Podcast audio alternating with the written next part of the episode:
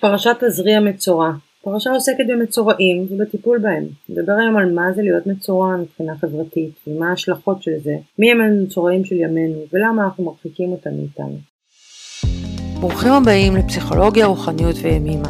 כלילה שחר ועידית הירש יוצאות למסע שנתי של פגישה שבועית עם החיים דרך פרשת השבוע. פרשת תזריע מצורע בפרשה, בחלק של המצורעים בעצם מדובר על הטיפול במצורעים ויש לציין שהמצורעים פה במקרא זה בעצם איזשהו סוג של אה, מחלות עור למיניהם והפרשה מפרטת איך האדם הזה בעצם אה, מגיע לכהן והוא מקבל, מאבחן אותו ומבודד אותו בעצם משאר החברה ואני חשבתי שבעצם מה זה? מה זה צרעת? מה זה צרעת אצלנו היום? מי אלה האנשים האלה שאנחנו כל מיני סיבות שמים אותם בה השוליים של החברה ונזכרתי בספר שמאוד אהבתי שקראתי uh, בזמן ההתמחות שלי בפסיכולוגיה שדיבר על uh, הספר נקרא רופא לבן אלים שחורים של אורי שוורצמן שהוא פסיכיאטר שנסע לעשות עבודה uh, באפריקה והוא דיבר על טיפול שם uh, בבעיות נפשיות ובעצם הוא דיבר על זה שאנשים עם, uh, עם בעיות נפשיות עם פסיכוזה וכאלה בעצם מתקבלים בצורה הרבה יותר uh, מלאה על ידי הקהילה ואז ההחלמה שלהם הרבה יותר אה, טובה. אני זוכרת שהספר הזה כבר אז השאיר אותי ככה באיזה הלם ואני חוזרת לשאלה הזאת פה, מה זה הדברים מי אלה האנשים, המחלות, ההפרעות, הדברים האלה שאנחנו לא רוצים לראות, שאנחנו שמים בצד, ומה המחיר של זה. שאלה מצוינת, אני חושבת שאת מה אנחנו חוסמים? אנחנו חוסמים את מה שמפחיד אותנו לפגוש ביום יום. יותר נעים לנו לפגוש את משהו אה, יפה, אסתטי, אה, ככה עם חיות, מה אנחנו לא רוצים לפגוש? לא רוצים לפגוש מוות, לא רוצים לפגוש חוסר אונים, לא רוצים לפגוש חולשה. ולמה אנחנו לא רוצים לפגוש? כי זה מפגש את החלקים החלשים שלנו. אנחנו לא רוצים לזכור את זה שיום אחד נזדקן, כן? יותר נעים לזכור את עצמנו הצעירים, את זה שיש לנו כוח בגפיים, ואנחנו לא אה, סיעודיים. וכל אלה שככה מזכירים לנו את החלקים החלשים בנו, הרבה יותר קל לנו לסגור אותם במוסדות, לשים אותם בצד, בשולי החברה. אה, רואים גם הרבה מוסדות, אה, בין אם זה מוגבלויות מורכבות ובין אם זה קשישים, ככה בהקמת המדינה, שמו אותם ממש בקצוות של יישובים. הם לא היו במרכז כמו היום שמנסים לעשות קצת שינוי. וזה מזכיר לי משפט של ימימה, שהיא אומרת, אם נבין שכל חסימה שדרכה את חוסמת אחרים, היא קודם כל חוסמת אותך בפני עצמך. היא חוסמת את כלייך, לב, מחשבה. שבעצם אני חושבת שכאילו אני חוסמת, אני לא אראה. אבל בעצם אני חוסמת את עצמי בלהתרחב דרך הדברים האלה שקיימים בחברה, ו- ולגדול דרכם. אני רוצה להגיד עוד נקודה מעניינת, ש- שבפרשה, מי שעושה את המפגש עם המצורע זה הכהן. כהן ממש מחויב לעשות עבודה רוחנית, ללכת לפגוש את האדם עם הנגעים שהם לא תמיד נעימים לראות אותם, והוא צריך ככה להעביר אותו איזה תהליך של ריפוי, תהליך אה, רוחני שם, תהליך של החלמה, וזה חלק מהתפקיד שלו. עכשיו, זה לא פשוט שזה חלק מהתפקיד שלו, אני חושבת שזה גם הגדולה שזה חלק מהתפקיד שלו. ככה להבין שהם חלק, הם חלק מהחברה, גם אם כרגע יש משהו שהוא לא נעים לראות אותו בעיניים. רוצה לחשוב איפה אנחנו יכולות לשמש ככהניות האלה, שגם אם לא נעים לנו, אנחנו עדיין עושות את התפקיד הזה. לא, אני חושבת שדרך אגב זקנים, אנשים מבוגרים זה דוגמה ממש טובה למשהו שהחברה שלנו לא מצליחה לקבל בצורה הזאת. החברה שלנו מעריצה אה, נעורים ויופי ו... ויש משהו שלא לא מספיק מעריך ומכבד ומקבל את החוכמה ואת העומק של האדם הזקן, החכם, יש תרבויות שהחוכמה שה... שבזקנה היא הדבר המוערך, ואז מסתכלים על זה ולא על הקמטים ולא על הגוף שהולך ומאבד מכוחו, אלא ההפך, על כמה חוכמה הבן אדם הזה אה, רכש במהלך חייו, ולזה אני רוצה להתקרב. אז אולי חלק מהעניין זה לראות גם וגם, זאת אומרת הבן אדם הזה עם הנגעים באור, אה, מה אני רואה? האור הלא הוא דבר כל כך, אה, הוא עוטף אותנו, זה העטיפה שלנו. נגעים באור זה דבר לא פשוט בכלל, זה אי אפשר להסתיר את זה, כולם רואים, אה, זה לא, לא סתם, גם, גם בנצרות, גם בספרות, אז כל הנושא הזה של מצורעים והנידוי שלהם, דבר נורא חזק. זה מעניין מה זה היה עושה לנו כחברה, אם היינו לוקחים את כל ה... אני אגיד את הדברים השקופים, או ה... המקומות האלה של, של דווקא הדברים שכמו, זאת אומרת, הקמטים אצל הקשישים, או אנשים עם מוגבלויות מורכבות, שככה שמנו אותם בשולי החברה, אם היינו מניחים אותם כחלק אה, אינטגרלי מאיתנו, היינו רואים אותם ביום יום.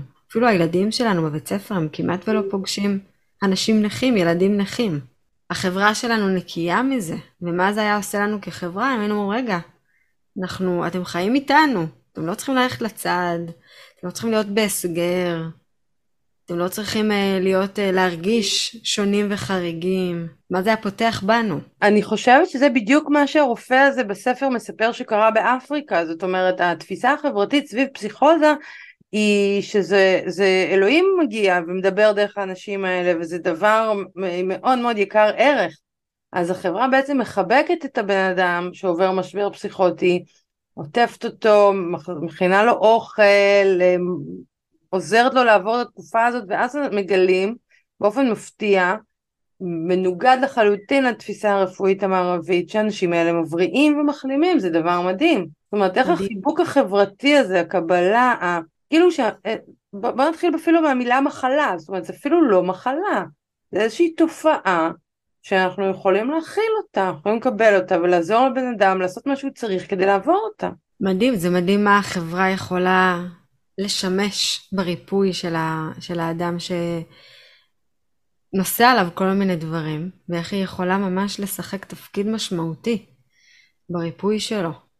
ואני מנסה לחשוב איפה זה פוגש אותנו, בפשוט, ביום יום, ובאיזה מקומות אנחנו חוסמות, ממהרות לחסום מישהו שהוא ככה לא בא לנו לפגוש אותו.